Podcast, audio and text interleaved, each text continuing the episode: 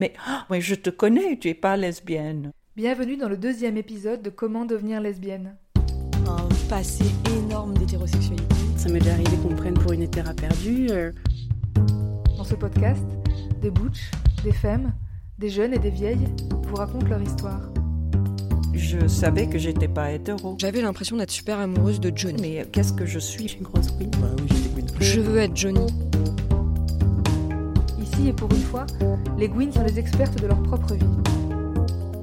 Et en partageant leur expérience et leurs conseils avec vous, elles vous disent que quand on est bien entouré, l'hétérosexualité n'est pas une fatalité. Bah oui, mais je suis Gwyn, donc je m'en fous, tu m'aimes pas. Toutes ces meufs qui dansent. Et pour moi, ça a été incroyable. J'ai pécho des meufs dans mes rêves, mais. C'est vraiment vachement mieux euh, de l'autre côté. Waouh, comme c'est trop bien sa vie. En tout cas, moi, j'aurais bien aimé que quelqu'un me le dise. Ouais. Dans cet épisode, on est avec Crystal et Eva. Je voudrais faire de la SMR de grosse. Pardon, excusez-moi, complètement déplacée. J'adore. Ladylike, ladylike. Est-on prête? Nous le sommes. Du coup, on va commencer euh, assez classiquement par euh, vous demander de vous présenter euh, l'une et l'autre, euh, l'une après l'autre, euh, de la manière dont vous voulez. euh. Vas-y, mon chou. Euh, bah moi, c'est Eva, j'ai 33 ans. Je suis en train de devenir infirmière. Je suis une grosse Gwyn, donc après, on met ce qu'on veut derrière grosse Gwyn. Euh, c'est quantifiant et qualifiant, grosse Gwyn. Et voilà. Alors moi, je suis Cristal, j'ai 35 ans. Moi, je serais plutôt une Gwyn grosse, je pense, en réaction à ce que dit Eva. Donc, euh, c'est aussi quantifiant et, et qualifiant, mais j'ai été une Gwyn avant d'être grosse, je pense, personnellement. Et ces identifications-là, euh, à quand est-ce qu'elles remontent et comment elles ont surgi euh, dans vos vies Moi, j'étais. J'étais Gwyn et grosse en même temps. hein. Moi, je crois que c'est une espèce de continuum. Après, je pense que j'ai pris conscience d'être grosse avant d'être Gwyn. Parce que j'étais une enfant grosse, donc évidemment, on te le fait remarquer très rapidement. Mais d'aussi loin que je me souvienne, quand il, a fallu se poser la question de qui j'étais en termes de genre, de sexe, etc., euh, ouais, j'étais Gwyn avant euh, d'être une femme. D'ailleurs, moi, femme, c'est un, une terminologie qui me défrise. Moi, je, suis une fille ou une meuf, mais une femme, c'est un truc un peu trop solennel, quoi. Mais ouais, pour moi, euh, grosse et Gwyn, c'est indissociable parce que je pense que hum, l'un et l'autre, enfin, ils se conditionnent l'un et l'autre. Par exemple, euh, je sais qu'on me demande mon genre ou mon identité ou mon, enfin, c'est vraiment grosse Gwyn, quoi. Les deux sont indissociables. Et par ailleurs, euh, ça va avec mon identité queer aussi.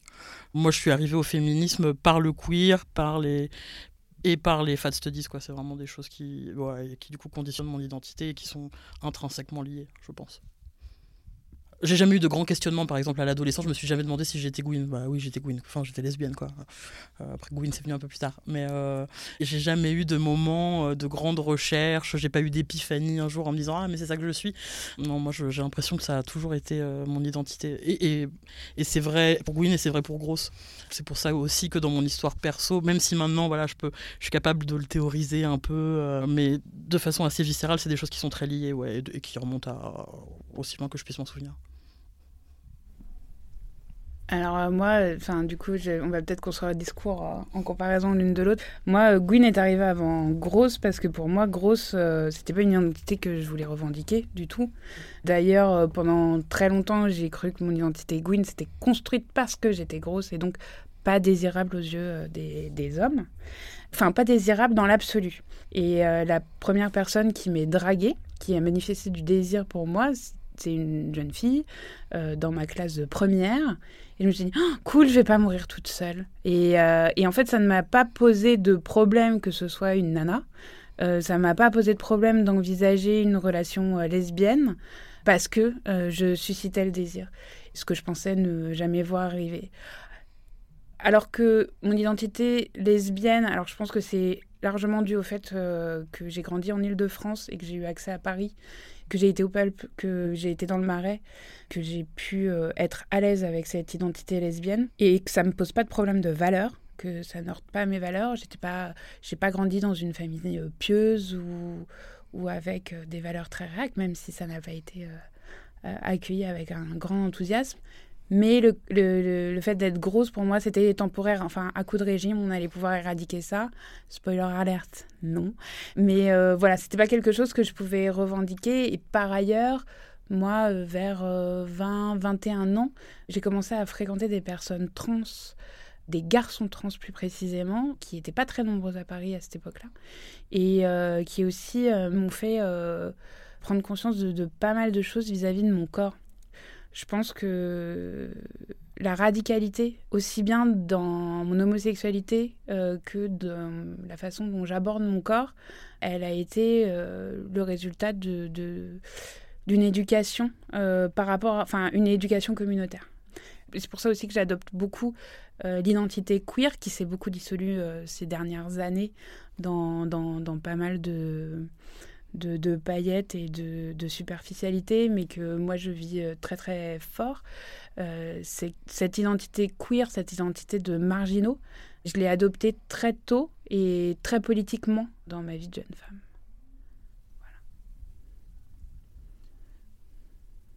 J'avais envie de vous demander du coup, c'était comment d'être euh, Gwyn et grosse ou grosse Gwyn à l'adolescence et aussi ça a changé quoi euh, pour vous de vous affirmer comme lesbienne ou comme Gwyn euh, Enfin, le terme que vous choisissiez à cette époque-là, euh, qu'est-ce que ça vous a permis ou qu'est-ce que ça a changé concrètement ou matériellement même dans votre vie bah, Le fait d'être et grosse et Gwyn, c'est que à l'adolescence surtout, de facto, tu n'existes pas dans le regard des mecs. Alors, c'est très cool, c'est assez reposant.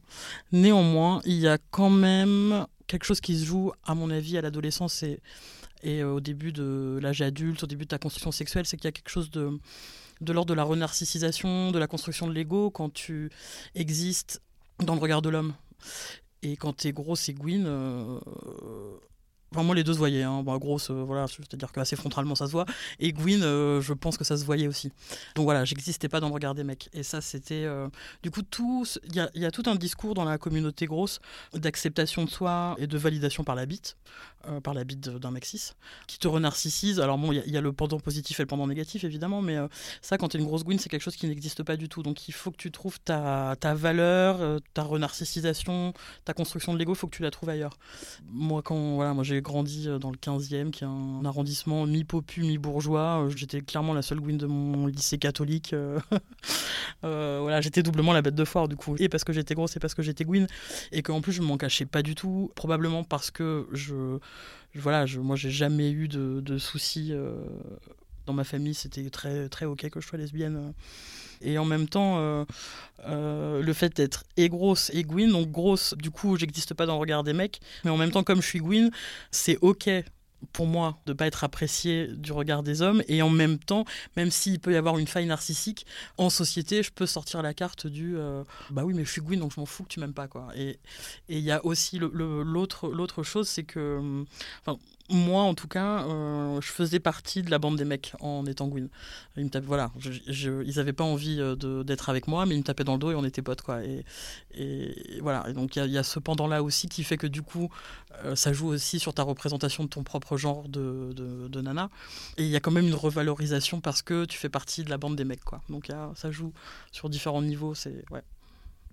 Moi, j'irais un peu plus loin, c'est-à-dire, euh, oui, il y a la faille narcissique par rapport euh, aux défauts de désir des, hommes, mais euh, c'est pas bien mieux chez les lesbiennes. Enfin, moi, j'ai été une jeune femme, du coup, donc la jeune fille qui m'a draguée quand j'avais 17 ans.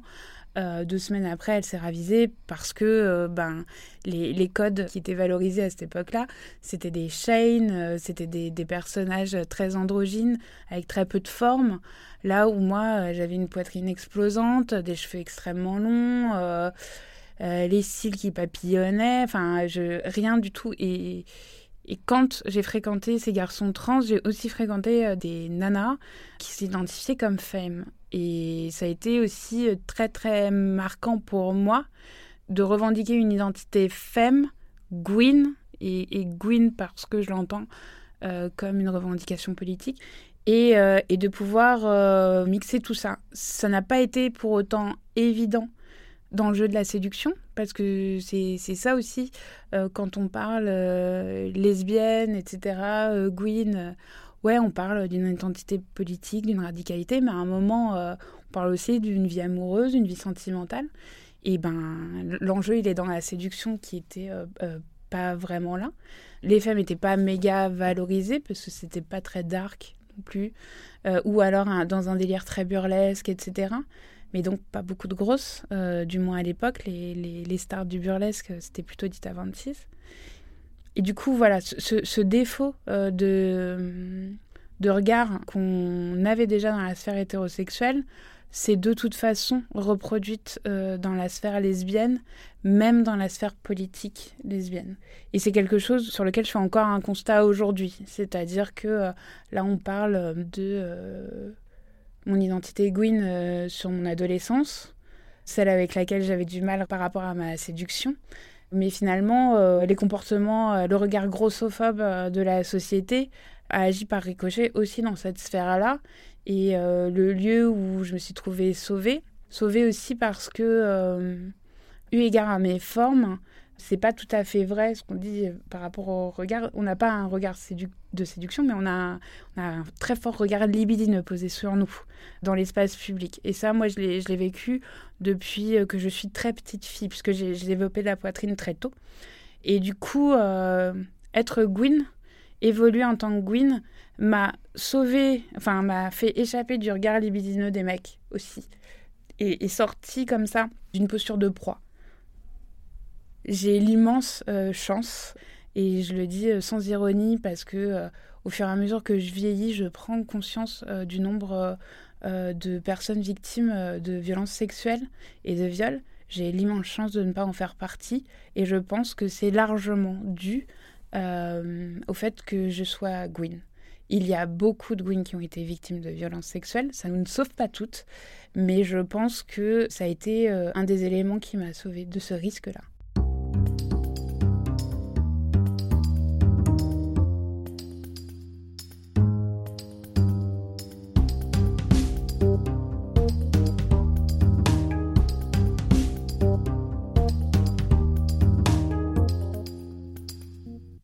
Ma question suivante, liée à tout ce que vous venez de dire, ce serait comment on, se rend visible euh, euh, parce que vous parlez d'invisibilité, de comment échapper au regard masculin, c'est agréable et parfois ça sauve.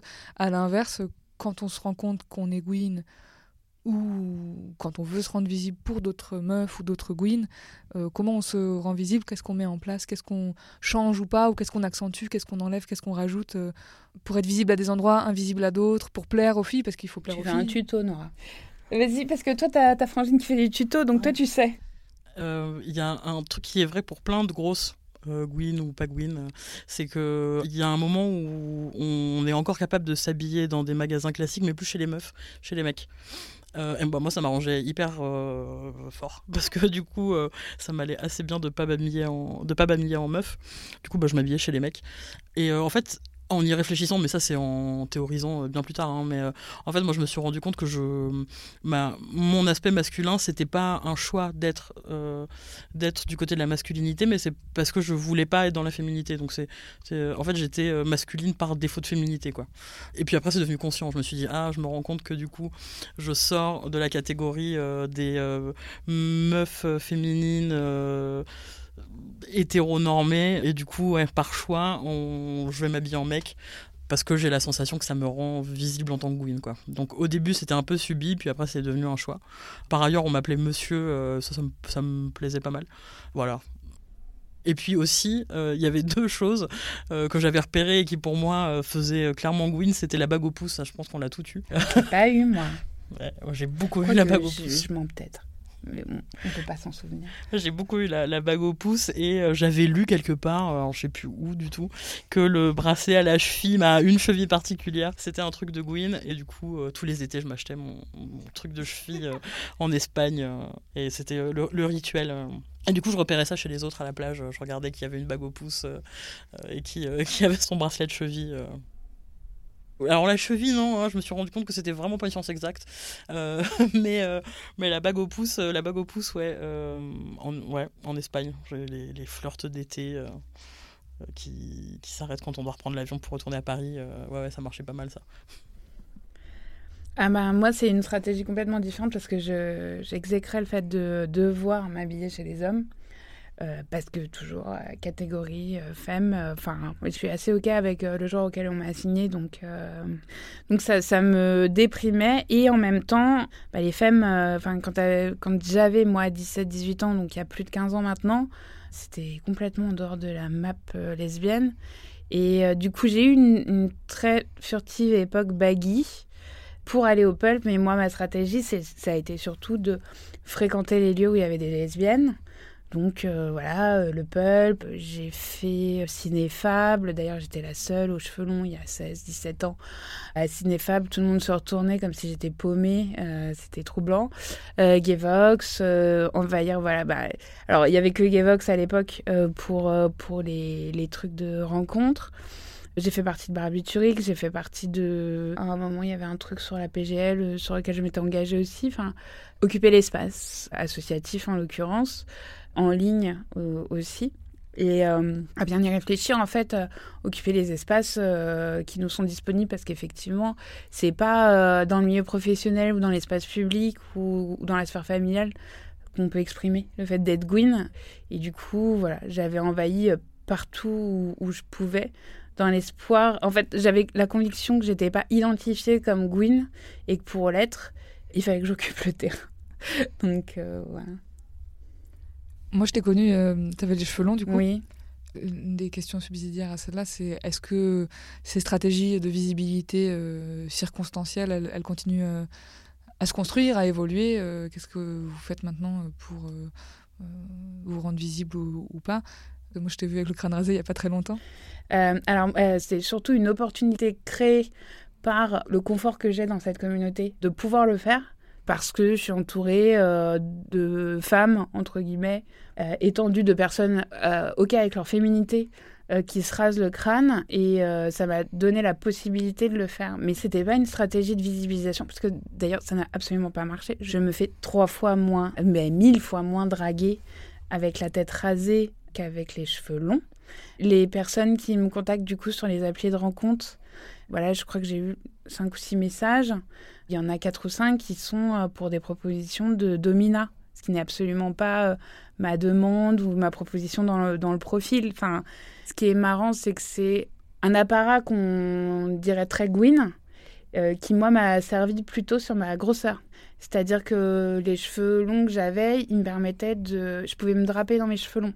Ils prenaient du volume, en fait, sur mon corps. Quand on est grosse, en fait, tout ce qui est au-dessus de la ligne du menton est valorisé et le reste est complètement oublié. Et du coup, j'avais, besoin de redonner de l'espace à mon corps.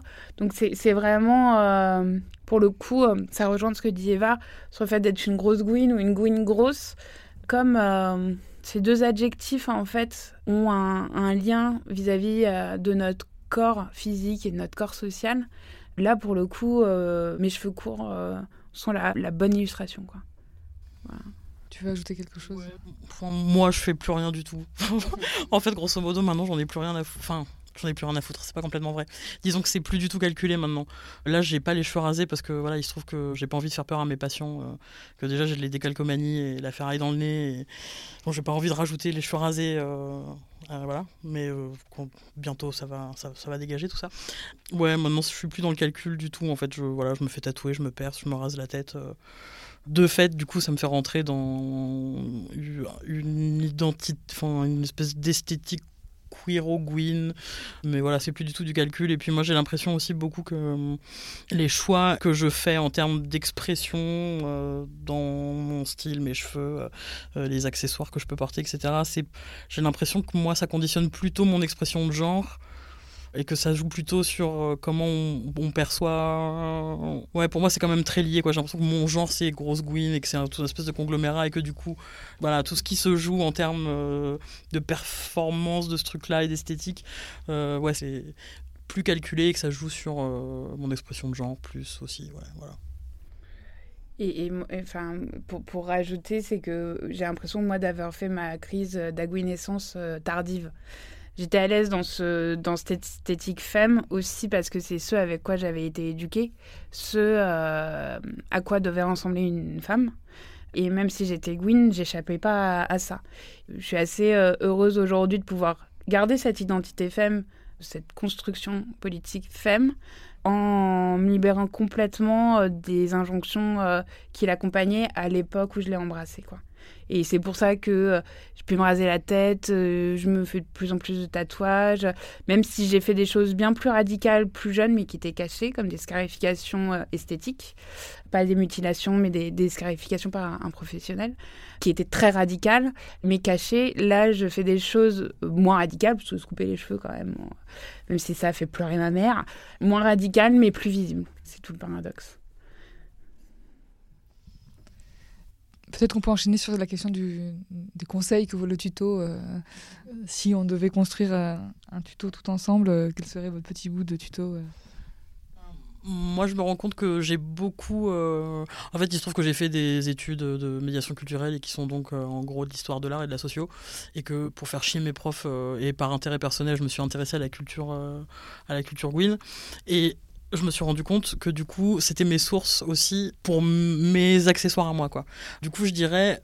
Intéresse-toi à la culture Gwyn, va choper les sources qui t'intéressent et commence à construire à partir de là. Et n'en ai rien à foutre. Moi, j'ai du mal à donner des conseils parce que euh, j'ai l'impression de venir d'un monde différent et pourtant euh, grandi en Ile-de-France et connu le pulp et connu les, lieux euh, interlopes euh, parisiens.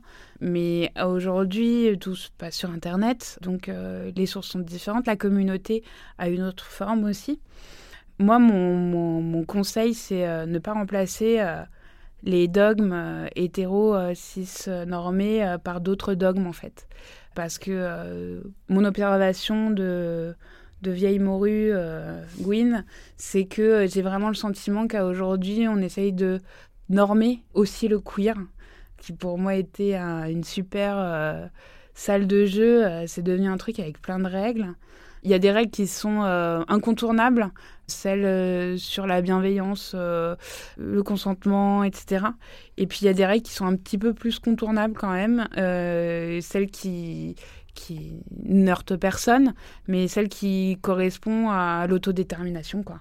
Euh, moi, je suis hyper convaincue par cette autodétermination, donc euh, si tu sens que tu as un truc, ben tu l'es et ne te fais pas dicter euh, ton identité par qui que ce soit d'autre. Voilà. On a proposé aux personnes qui s'inscrivaient d'apporter un objet. Est-ce qu'il y aurait un objet qui vous a marqué dans votre parcours, dans votre construction en tant que Gwyn, grosse, grosse Gwyn, que vous pourriez nous décrire, ou enfin, auquel vous penseriez maintenant et qui a été important, qui a été marquant euh, politiquement, affectivement, euh, un souvenir, ou je sais pas. Ou un livre, ou un lieu, Tu une chanson. moi, j'en ai deux. Ouais. Moi, j'en ai un.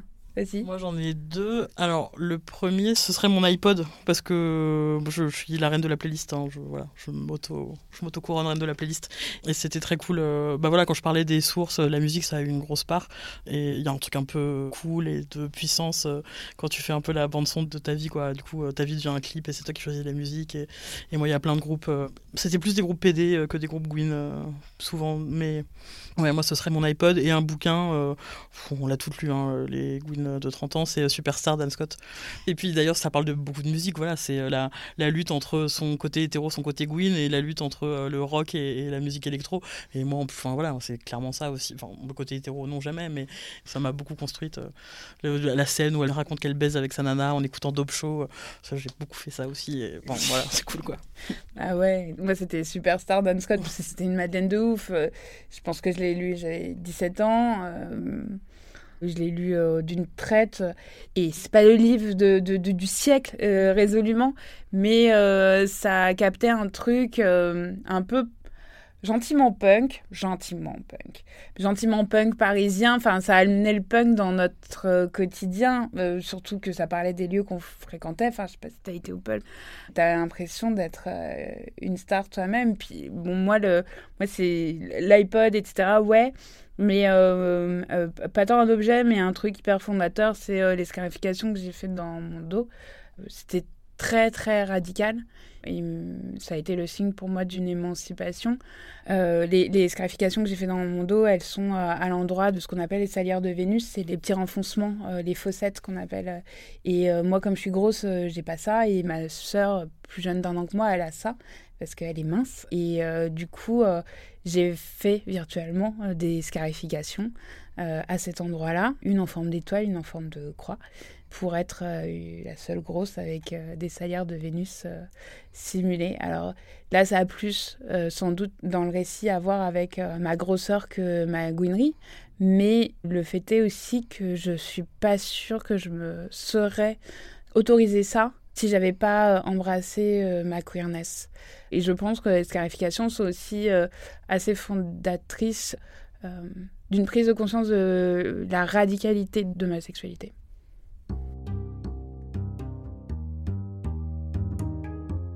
L'enregistrement de cet épisode a été assuré par Q Zimmerman et la musique a été composée par Mathilde Forget. Comment devenir lesbienne est un podcast de Nora Benaroche-Orsoni. Il est produit par le collectif Archive LGBTQI avec le soutien financier de la DILCRA. Rendez-vous dans 15 jours pour le prochain épisode, dans lequel vous entendrez l'histoire de Marie-Agnès.